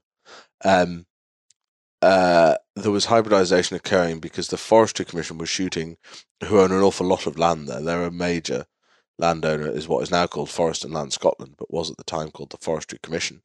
Um, they had a very hard line on deer populations. They were shooting red deer stags all year round out of season. Um, they were not shooting red hinds all year round out of season. Um, and so the way that Sika deer expand their range is that the young males are pushed out and they sort of, you know, go exploring, if you like. Um, so there was these young male Sika trundling about in deep, dark forestry blocks in Argyll, and they were finding groups of red hinds and no red stags. Uh, and so these hinds would stand for the Sika. Um, there was quite an extensive study done at the time to see the extent of it. There was a lot of worry about it. People were fairly concerned that it would um, dilute the, the gene pool of red deer in Scotland and introduce, you know, a, a non a non red deer gene. Um, but that seems to be very limited. You see, you, you see very little hybridization, or, or I'm I've aware actually never seen it. of very little hybridization. I don't think I've I've ever never seen, seen a it in- in live Scotland, hy- yeah. hybrid sika red that I'm aware of. Um, but it's not particularly expensive because generally they haven't expanded in those same circumstances. Um, and so somewhere like here, where we have a quite a large population of sika deer and a good healthy population of red deer, I think the chance of hybridization would be slim. I would never say it wouldn't because they happen. stick to their species. Yeah. Um, and you see red deer and sika deer mingling. Mhm. You see, uh, you know, we've had sika stags way out on the hill with red stags. Um, we've had sika hinds way out on the hill with red hinds. Um, but we, I- I'm not aware of any hybridization that has happened here. Um, but in Ireland, it's been quite extensive, and I don't know enough about it to tell you why that is. Probably because the of how land ownership and hunting works over there, and declining red populations or whatever. Um, but we do have quite a heavy, quite a heavy sika population here in the woods. Um, we've started doing so. When I came here, I was very aware we had just through the signs of the habitat, had um, quite a quite a population of, of woodland deer, um, and I think quite a population of sikas as well, and not to the extent that some places do, but but a good amount. Um, and so we've we've been quite hard on them. Um, we've uh, we implemented an in season uh, zero tolerance policy, so there's no management of the sika other than if it's in season and it's you know safe to shoot, just to try and bring that population down uh, and, and try and get it to a level that I think is slightly more sustainable. Um, because obviously, I don't think they, co- you know, as I've said, I don't think there's a competition with the red deer in terms of hybridization, but I think there is definitely a grazing competition. You know, course, it is more mouths to feed, feed. yeah. and, um, red deer being our native, uh, or one of our two native deer species, um, I I would rather have the I would rather have those mouths being native red deer mouths than Japanese deer mouths. Interestingly, as well, this is an area that um, historically, you know, we're talking Victorian stalking books uh, talk about you know shooting a good number of of sika deer, and indeed, you know, speaking to people. Yeah, uh, no, sorry, gosh, uh, a good number of roe deer. Glad we clarified that. Yeah, uh, a, good, number of roe deer, and indeed, in you know, well into living memory, there was more roe deer here, and, and they were shot in small numbers. I think Um, the Sika have pushed them out now. I don't think the Sika have pushed them out as much as I think they potentially have browsed them out a little bit. Ah, I have seen a very few roe deer here, but not not what I their think. browse line will be higher. their browse line's higher, and and they are, like I say, just a very successful Mm. um, animal in that environment. Um, so I'd like to think if we can reduce the Sika population slightly, we might see a bit of a kick in our roe deer population, which would be lovely. Mm. But honestly, I think um, I think it's a fairly uh, steady uh, job. In that, I, I think we're going to be, you know, we, we will continue this uh, shoot on sight policy in season um, next season. Definitely, we still have, you know, we've we've we'll have shot nearly. Well, we've shot nearly sixty Sika hinds now. Well, we've certainly shot nearly fifty uh, Sika hinds plus calves. Um, and my target uh, at the start of the season was was 50 Sika Hinds. Um, and, uh, you know, I think if we can deliver that along with our red deer cull and the various other things that we have to do, and I'm lucky that I've got a very good team uh, here with me, three other guys that um very helpful, two trainees keepers uh, and an underkeeper. So um, we're quite well staffed, and uh, and there's uh, you know there's there's good effort being put in to achieve that goal. but realistically, it's like all things in in this job. It's it's nothing's quick. It'll take us a good long time, and I think realistically, the Sika are probably here to stay. I don't think we're going to extirpate them. I don't think we'll reduce the numbers um, to a level of concern for their welfare. You know, um, I don't think they're ever going to be in trouble, sort of thing, because they're they are very very successful. Even now, you know, you, you can see red calves and uh, in quite quite poor condition. We've not had a particularly hard winter at all so far. Touchwood. What is it? The the twelfth of January or Mm. something. It's not been as hard as it previously has been by this time of year. Um, but the Sika calves and the Sika hinds generally look in much better condition than the red calves and the red hinds. Is that mostly because they are more forest dwelling? Possibly, but we have red deer that are um, Yeah, I suppose you do, don't you? that are pretty much exclusively forest drowning and And I bring up Sika. I mean, that, what a great piece of background because they are particularly good eating. And what we are doing, one of the things we're doing tomorrow is actually hoping to get a Sika or two to add to the Sika that you've already shot, which are potentially, or they are, going to a restaurant in Edinburgh. um, How did that come about? I mean, a lot of, I should preface that by saying that pretty much all of the, the venison that goes from places like where we're sitting now, this estate, goes either directly or via game dealers to the food chain in some some manner. Yeah, Absolutely. Whether that be But it is- restaurants here or on the continent. it's a large scale scale food chain. What we are experimenting with here probably is the right term. Uh, we're lucky that the estate here has a game dealer's license, so we can sell skinned game, um, you know, sort of initially processed game, as well as So skin off. yeah, skin off uh, deer as well as deer in skin. So normally you would sell your deer in skin to a game dealer who would skin it. They would butcher it. They would process it into perhaps sausages, burgers, uh, charcuterie, whatever, and then they would sell that to Sainsbury's or Morrison's or you know the farm shop around the corner or a butcher or whoever who would then sell it on to the public.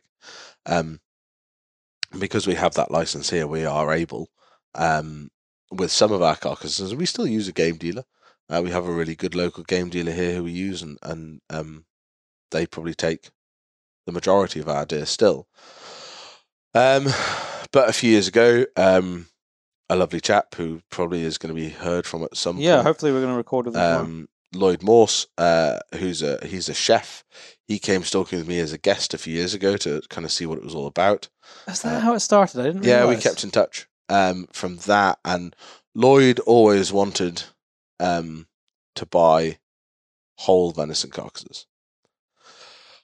I was never in a position before I was here to sell them to him, uh, having never been on the state with a, a game dealer's license or been given enough responsibility to make those sorts of decisions. Um, so when I came here, uh, discussed with the estate owner, and we sort of had quite a long chat with Lloyd, and essentially came up with a, a, a bit of a system where we would sell whole Sika carcasses, skinned, and Sika, as you say, are kind of the connoisseur's choice of venison. I think it, it, it's the venison eater's venison. Um, although I'm told muntjac is excellent, and I don't really know. We haven't got any of those. Um, but the Sika is it, they are a very fatty deer, which It's gets very, chefs even to the untrained eye, it is very obvious. Yeah. And I think to the untrained eye, people quite often would think it was lamb or, or something else. You can, you know, we can get a, a, a sika haunch here that's got two inches of fat on the outside of it. It's still, you know, it's still venison. It doesn't marble through it, but you do have a, a, a much higher percentage of fat than most of the species. And again, That tastes good. it, it is tasty and it's it's you know a lot of that is they're woodland deer they're out of that weather you know they've got good grazing here they're not particularly high pressured in that we haven't got you know um we don't have a huge footfall of access takers or Yeah. road or So they're not running around all the time, keeping No, out the way of think so. people and dogs. And, no exactly um so I think they're quite happy, stress-free deer in the most part, um, which probably helps. But we, you know, the, the the carcasses that we produce from the Sika are are, in, in my opinion, particularly good. Um, and so Lloyd got very excited by this, and to make it worthwhile, uh, got a, a couple of other restaurants involved uh, that he knew chefs at or owners of or whatever. And so we've been sort of experimenting with taking uh, a small delivery, certainly by game dealer standards of carcasses, uh, down to different restaurants in Edinburgh who buy, buy them whole. They process them themselves as they like into joints, and you know they they'll make sausages and burgers and different bits and bobs, um, as, as they need to. But yeah, I mean, you know, they could cook the whole thing on a on a spit. It doesn't matter. Uh, and what That's it means, so cool that. it- and I will it- speak to Lloyd a bit more about that tomorrow. But I mean, he can literally say, if he is asked in a restaurant, he can tell the people eating exactly where it came from and Yeah. the fact that he has walked these hills. Yeah, as you know, tomorrow Lloyd will come out stalking with us, and he'll he'll um he'll watch me. You know, hopefully, if things line up properly, potentially shoot a deer or two. Um, he'll see that gralloching process. He'll see how we larder them. And Lloyd's been to the estate before, and you know he's seen a bit of it. But um, he'll really he'll he has a a- fairly unique handle, I would suggest, and a lot of that is is all power to Lloyd because he's also done that with you know the lady he buys his sheep from. Yep. Um, and where he buys his chickens. So you know, a lot of that is because he's taken those steps to, you know, put himself out there and make sure that he can have those opportunities. Um, I would never stop, you know, any of the guys that are buying venison from us would be more than happy to show them the same thing. I'm Um, excited to go to his restaurant and see see the final stage of it being presented to people Yeah, in his restaurant, having seen the carcasses here in the larder. Yeah, I think that'd be lovely. I, I actually haven't been to the restaurant yet because it's in Edinburgh and I don't go there very often. So, neither, neither do I, but I'm going to make a special trip. um, I, yeah, and so will I at some other point. than the airport. Um, and I'll I'll go and probably not eat any of the venison, ironically.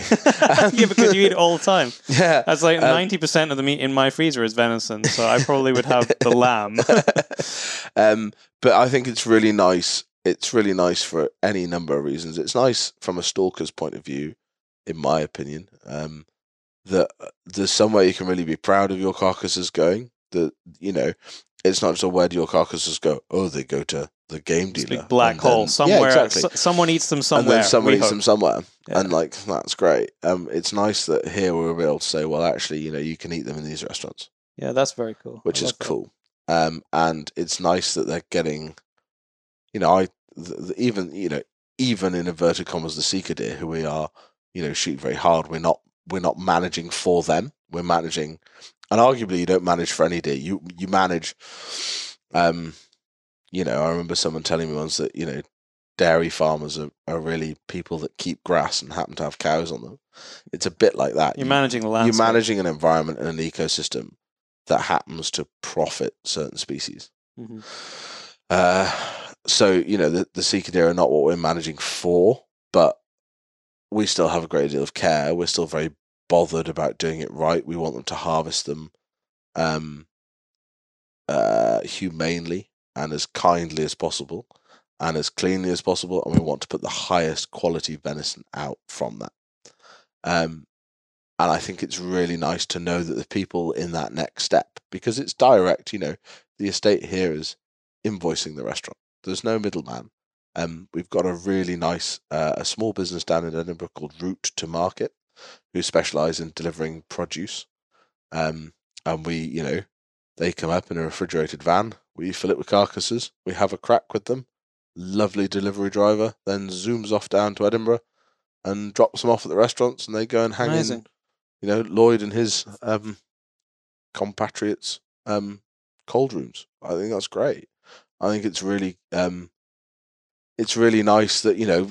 So, firstly, the estate is um, is making more money, which is always good. Yep. Um, it it makes the venison um, side of of the the estate business um, much much much more attractive than it is selling, especially after COVID and the big the big price drop we had.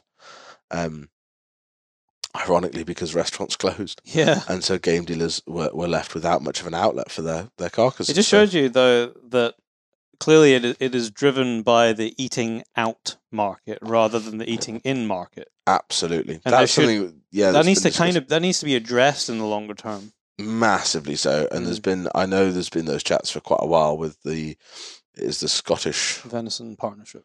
Yeah, there's the Scottish Venison Partnership, and there is the Scottish Quality Wild Venison, Scottish Wild Quality, Yeah. the SQWA. Anyway, um, the the Scottish Quality Wild Venison Association, and they've been discuss- di- discussing and trying to work out the best routes to market and the best marketing and the best ways of getting that into people's homes. I think the problem with venison is that it's daunting for people to cook. People Yeah, are but as a worried sausage- about cooking it properly. As a As sausage, a sausage or a burger, I mean, or mince, or yeah, like you the- know, I mean, those those are three different cuts, if you will, that Yeah. anybody can deal with. Absolutely. Um, and I think, uh, but I think the really interesting thing. So there's a great company. Um, I think it's a great company. They look like a great company called the Ethical Butcher. Have you come Mhm. across the. Ethical Butcher? Yep. So the Ethical Butcher is a regenerative agriculture focused um, business that sells uh, what they consider to be ethically sourced meat online. And I'm saying they consider not in the condescending way that that sounds, but just in a you know it's somebody else's business and I'm not involved in it. So from what I've seen, it's very ethical. It's very good. Focuses on regenerative agriculture. They sell venison, um, but they sell park venison Okay. because they can their angle is they are controlling what it's fed and that kind of thing so that it's not been fed anything bad for it or the environment. I think that's the logic. Um, and that's almost like the way their marketing is about that. I, I, I actually read up on them after uh, listening to an interview with the guy on a podcast about regen- regenerative agriculture which I, it's just something i find interesting. Um, and uh, and I read his like venison spiel, and I was kind of like, oh, that really like that's kind of a bit mean to my venison. You know, that's that's that's like very much like this is the best venison because it's in a park and it's controlled and it's proper and you know everything's like it's it's a very healthy and you know that's exactly what people are looking for when they're buying beef. They want someone that's you know controlling that in the name of the environment and and this that and the other. And I'm kind of like, well, but this is this cool thing that we don't need to farm. Like, This is naturally here, guys Mhm. all right, the Japanese sika is supposed to be naturally in Japan, but you know, we're definitely not putting drugs in them to make sure that they're growing quicker or anything like that. You know, this or having to feed them. yeah, we you know They have a, this. yeah They the- have the- this mountain yes that goes exactly. from here all the way north until you hit the sea. Yeah. Uh, you know they and they do very well on it, and I think the Sika. You know we have we have had restaurants uh, in Edinburgh buying reds. Um, however, the I think once once those guys were seeing the fat content, on They're like, we want more of this. It was like very much like, yeah, you can keep your red deer sound, that's fine. And I was like, okay, that's all right. So red deer to the game dealer and Uh, yeah, Sika pretty much. the- Although to be fair, I you know I don't know. I think you can get a very good red hind and you can get a very good red stag in the early season. Yeah. Which which also has a great fat content and also is very tasty and not that testosterone gamey meat that people talk about. Um, yeah, I, I I don't know. I think the pickiness is sometimes. I feel like even Lloyd, like I reckon if I picked the right red deer and picked the average sika deer, Lloyd would struggle to tell them apart in a blind taste test. That's possibly a very very bold claim that I would regret that's something we But- might need to do at some yeah point. um i think i think i think a lot of like the way things are the time of year things are killed and uh the the you know if you a woodland red deer and a woodland sika are, are far more applicable than like you know if we went and shot a sika hind in the wood tomorrow morning we go and shoot a sika hind in the wood and then we go way out the hill and we shoot a sika hind way out the hill that's like been sat in the wind for the last month like who's going to have less fat on her Yeah. the deer that's hidden behind a tree or the deer that's hidden behind its calf Exactly. so I don't know. I think I think red deer maybe get a bit of a hard rap because people get very wary about stags in the rut, and I understand that. Um, but the great thing is, is we're shooting a load of sika deer, and there's a market for at least some of them, and that's fantastic. Um, and it's a small market, you know. We're not, and it's very much about, from our point of view, I think it's about making um, a little bit of money. It's about not losing money on venison. Actually, I think if it's It's if we- crazy that that's a situation. if we broke even, then I'd be chuffed. And I'm not, you know, I'm not the accountant. I'm not entirely sure whether we're breaking even, but I can tell you that we're closer than we are selling stuff to the game dealer. Yeah, of course, Um, and the cost of running, you know, we we have almost definitely talked about this before on the podcast in a different um different angle in that in terms of people buying stalking days and the cost of that. You know, the cost of venison doesn't get close to covering the cost of harvesting it in most cases. Mhm. Um, so if we can get a bit closer to covering those costs, if we can get closer to um, uh, a sustainable food chain where I know that the miles being put on that carcass are from here to Edinburgh, um, and then it's getting eaten and enjoyed, and you know, someone like Lloyd or any of the chefs that we're dealing with, you know, they're great guys and they're excited about you making their own stock from the bones. That they are buying a whole carcass and they are using a whole carcass. Lloyd gets really excited about like slow roasting neck. Mm. And I've that's awesome many because because so much venison that you see on menus in restaurants and pubs and things like that is like fillet of venison. Yeah, of course. It is haunch of venison. It's what like, people understand. like a great deal of meat. It's what people understand. It's what's seen as those prime cuts, and therefore it makes it exclusive. So again, people at home don't cook it because like, oh well, I had this delicious fillet of venison. It was perfectly rare, and it must be you know it must be a nightmare to make such lovely fancy venison. Whereas actually, if you went to Lloyd's and it's like sika neck, sika deer neck pie, which is almost definitely how he doesn't write it on the menu because I doubt that would sell very many. Ask him tomorrow. But if he, you know, if, if he's if he's if you go into his restaurant and you have a really really delicious meal, and that meal is mince on toast, which he was telling me is is something he loves to cook. I love a good mince Or- on toast. Um, you know, like I say, a neck in a stew or a pie. I also like. It's great that all that is being used, which I think it, it it's it's probably all used from a game dealer, but it's not going to be used in the same way. You It's won't not know it from the neck. Dish. It'll be Uh, exactly. something. It'll be in that burger. Yeah, it's not going to be. It's not going to be celebrated for what it is, and I think that's a very like high and mighty thing to say about some meat in a lot of ways. But then we should be high and mighty, like especially someone that produces it. You should be high and mighty about what you produce, and you should be proud of it. So it makes me really happy that what we're producing here is, you know, it's not getting flown to Spain to get eaten by someone as, um, uh, you know, as as a chorizo or wherever they they use that as. Because I know that you know the continent's always been a massive market for Scottish venison. Um, it's not being used for that. It's not being, you know, blended down into Baxter's game broth with Christ knows what else. it's very simply a carcass that's going to get used in its entirety in one little place.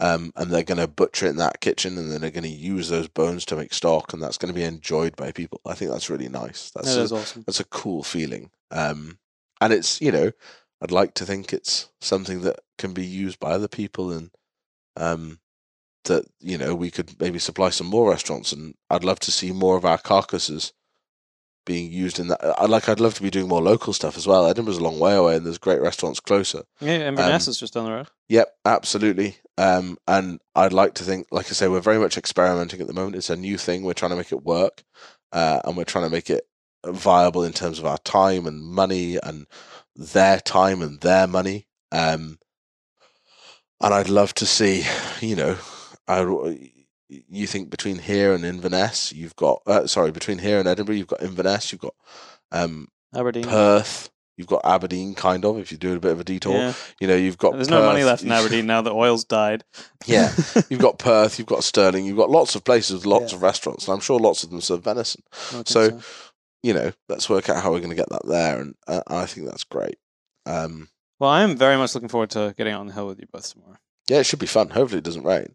Um, but yeah, it should be fun. I mean, a little bit of rain's okay, but if it was pissing down all day, that'd be a little disappointing. Yeah, very But flat. no, I, I can't wait to get my, my legs out on the hill, um, take some pictures, and uh, tomorrow have a chat with Lloyd and sort of hear the chef side of it and hear some of his backstory. Because I, I don't know a lot about him. I know No. a bit about his restaurant, I know what you've told me, um, but to hear this, the the experience from his side will Yeah. be very cool. And he's much more interesting than me anyway, so that'll be that'll be a doddle.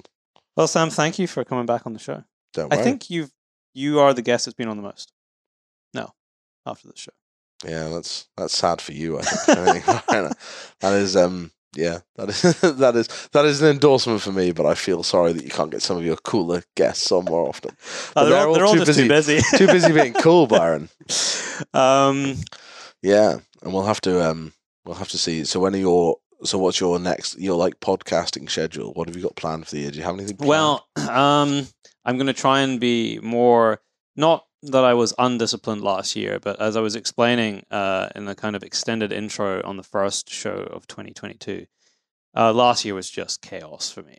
Um, like being away, filming, writing two volumes of Modern Huntsman, and it was just very hard to be consistent with the shows Yeah. and to find the time to edit them and put them out. And also, um, and I said this on the last show that I'd done it for a long time.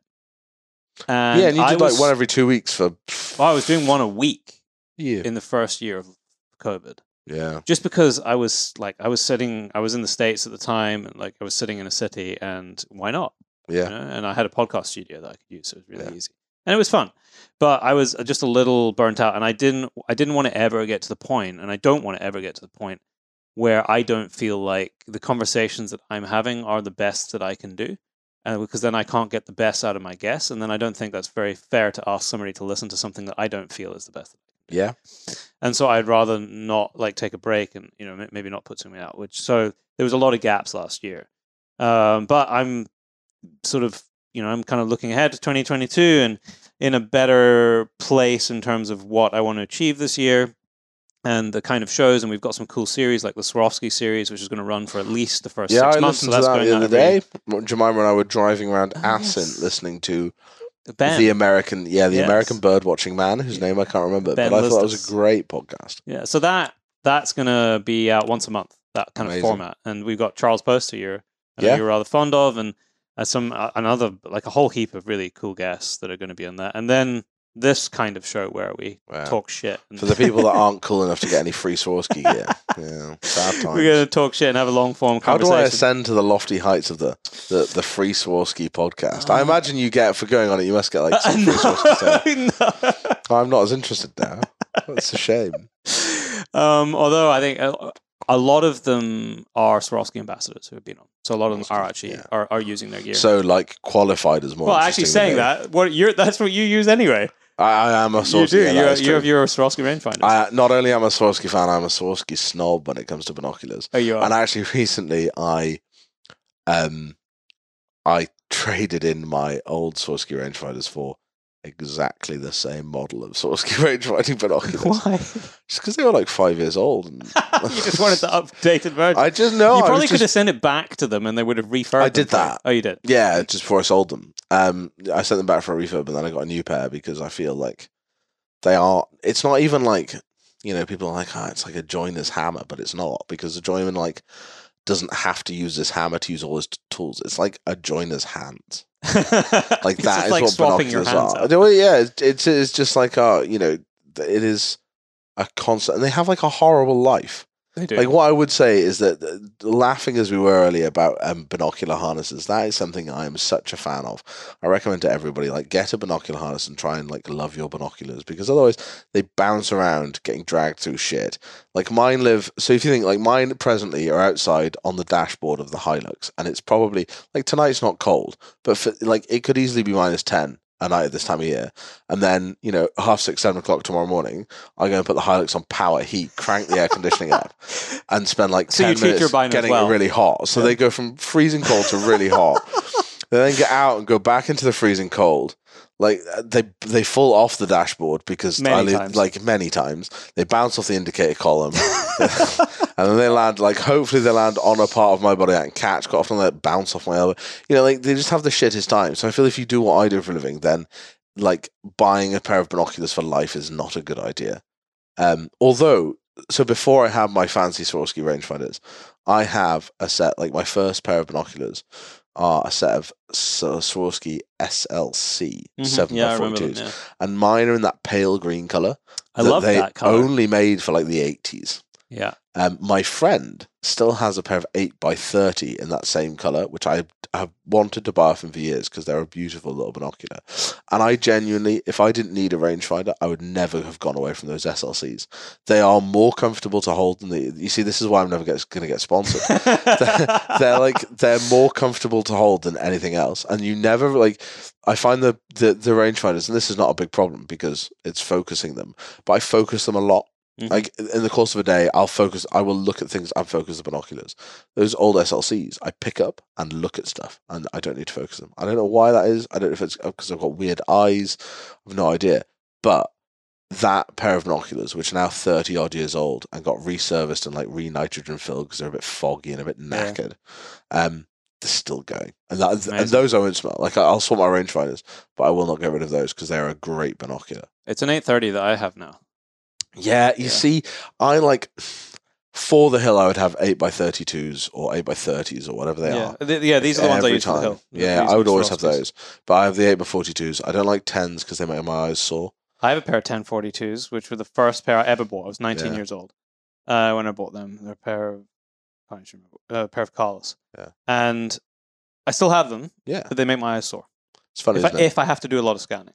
Yeah, whereas I like eights, and I always have. So I always have a telescope. So I always have like my gra- if I'm on the hill, I always have either a Grays or a Ross draw scope, um, which is twenty something power or thirty power, like a lot of power.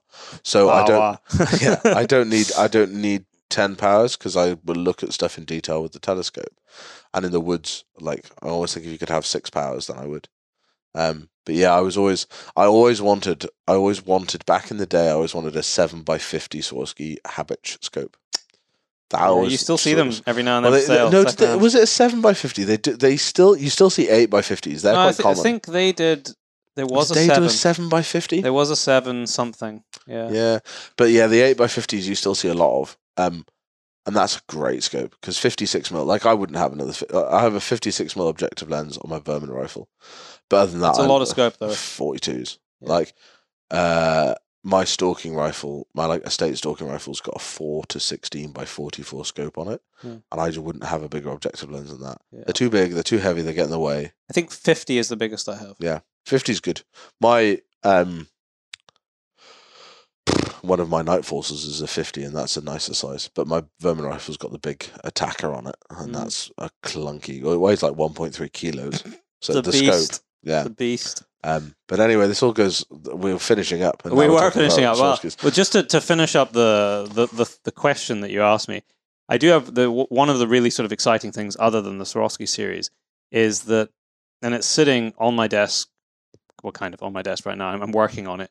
Is um, a really quite highly edited podcast series that might be three, possibly four episodes. They were all recorded in Mozambique at Coutada 11 during the cheetah relocation, and we I interviewed seven or eight different people from biologists to Dan Cabela, uh, who's Amazing. chairman of the um, Cabela Family Foundation. So Cabela, the big, I mean, it's now it's since been sold from that family, but uh, most people will know the name, um, particularly in the U.S. And they're amazing as- camouflage from the 80s. yeah, so when they they made some incredible products, you know, back in the day, particularly. Um, so there's this incredible spectrum of people that I'm interviewing, but I also have um, a lot of field recordings while things were happening because one, I recorded audio almost the whole time, but two, I was also filming some behind the scenes stuff, so I've pulled the audio from that. So uh, it's going to be, it's not just going to be, oh, here you're listening to Willem, the biologist. It's going to be an integrated podcast where you hear from multiple people and you, you you hear what it was like for me to go out at one or two in the morning or whenever it was and go and dart a leopard out of the tree in the dark, having been bayed with dogs. And you're going to be pretty in that environment. You're going to hear the dogs baying. You're going to hear the commotion of everybody, and, and hopefully be feel like you're seeing it, but through audio. That's my ambition for this. So it's a lot of work to put a show together like that. Yeah. Um, so there's probably going to be yeah, maybe three episodes, but I'm I'm working on it right now, and it's kind of exciting to be reliving some of that. Yeah. Sounds a lot harder than being sit, sat, sitting, whatever we're doing, in my living room having a pint. I mean, it's a it, it's more exciting to go and do because Yes. it would be like, and I nearly thought about doing the, this tomorrow, but I'm I'm busy taking pictures tomorrow. Um, was recording some like having you both mic'd up tomorrow, and you're doing the stalking and pulling some of the conversations that you have, uh, many not- of which could not- never be used. Not not the heavy breathing. and integrating that into a show. But it is a lot of work to be able to do that. But I would like to be in a position like we were able to, to do it um, because uh, a lot of the, the content that we've created, whether that be the stories in the new volume of Modern Huntsman Yeah. um, around the Mozambique story, have been funded by the Cabela Family Foundation. So we've had the ability to have a bit more time to be able to do that, to highly produce a podcast Yeah, that's series really cool. to um, put the behind the scenes stuff together to tell the stories which is it's great to have the privilege of being able to do that because it's the kind of stuff that i really do enjoy Yeah. doing but it does take more time and also it's just it's a great i think there's so much you know you can look at those things can't you? And uh, you can look at that that effort and that project and you can be like this is amazing. They've you know and i don't know the details. They've taken these cheetahs from here and they've put them there and that's great for cheetahs. Well done. Or leopards uh, well so they were they were relocating cheetah okay. but we did collar a leopard as Okay. well. Um, but you know, they uh, so you can look at that and be like, yeah, that's an amazing story. And I think that's a, that in itself is worth talking about, and that's great. I think it's so much more interesting, especially for people like me that aren't necessarily a naturally scientific person. Like I'm quite a, I don't know, I'm I'm definitely not an artistic person, but I'm not a scientific person. I think numbers and things I, I struggle with a bit. So being having you like you say that behind the scenes, like how it actually works, like clicks with my brain so much more. I'm, I, I'm a practical person. That's what I am. Neither an artist nor a scientist, just a man with a spade. And for, for me, that like who looks at brown things in brown, places That great line. um, yeah, that uh, that like things like that where you can kind of start to understand how you go about it, like how that guy that does that for a living does that every day, Yeah. and how he like how he thinks about it in that daily way. I think it's really cool. well that's hopefully the insight you're going to get well, that will be We're- exciting. well, I might start with, with the audio with the audio recording of actually you can't hear a hell of a lot in the, in the helicopters but i did have a mic in the headset so you can hear a little bit of the chatter Oh, amazing. but i mean just to paint a 15 second picture well the vet who's part of this operation is hanging out the side of a helicopter as we're chasing down a lion running through the long grass darting it in the ass That's like cool. that's what you're going to hear That's cool. once uh, once we put all that My, my the thing I really want, just in case anybody does want to sponsor me, um, what do you want a I want a net gun. a net gun for your trainees Yeah, I don't know. I just I saw one recently. I've never seen one in the flesh before, uh, and I was at my riflesmith, and he he's he's got one. Um, okay yeah, he's got a net gun. I can't remember why, but it was for some like very logical net gunning thing rather than me who just wanted one. They're like five thousand pounds. They fire a three oh eight blank. Um, and I was Huh. just like, yeah, Oh, so there's quite a lot of oomph behind that. yeah, they go like twenty meters. Huh. So the Kiwi thing, you know, they catch stags and stuff. I was just like, that would be handy. It's like you know, he doesn't know like- what for, but well, when my teckel runs away, thump. There is- you go. Have a net gun. hmm Um, so yeah, if someone wants to sponsor me, please be a net gun maker. That would be excellent. okay, the call is out, sir. Yeah, And, absolutely. and, and with that revelation, yeah, um, thank you very much for coming on the show again. it, it is always a pleasure. Thank you for having me. And uh, tomorrow, it, I think it is. I think it is still tomorrow, not today. I don't think we've been talking that long. It's No. before twelve o'clock. It is tomorrow. When did we start? I don't know, but we have been talking for a while. Ah, well, But we tomorrow we are on the hill. excellent. Look forward to it.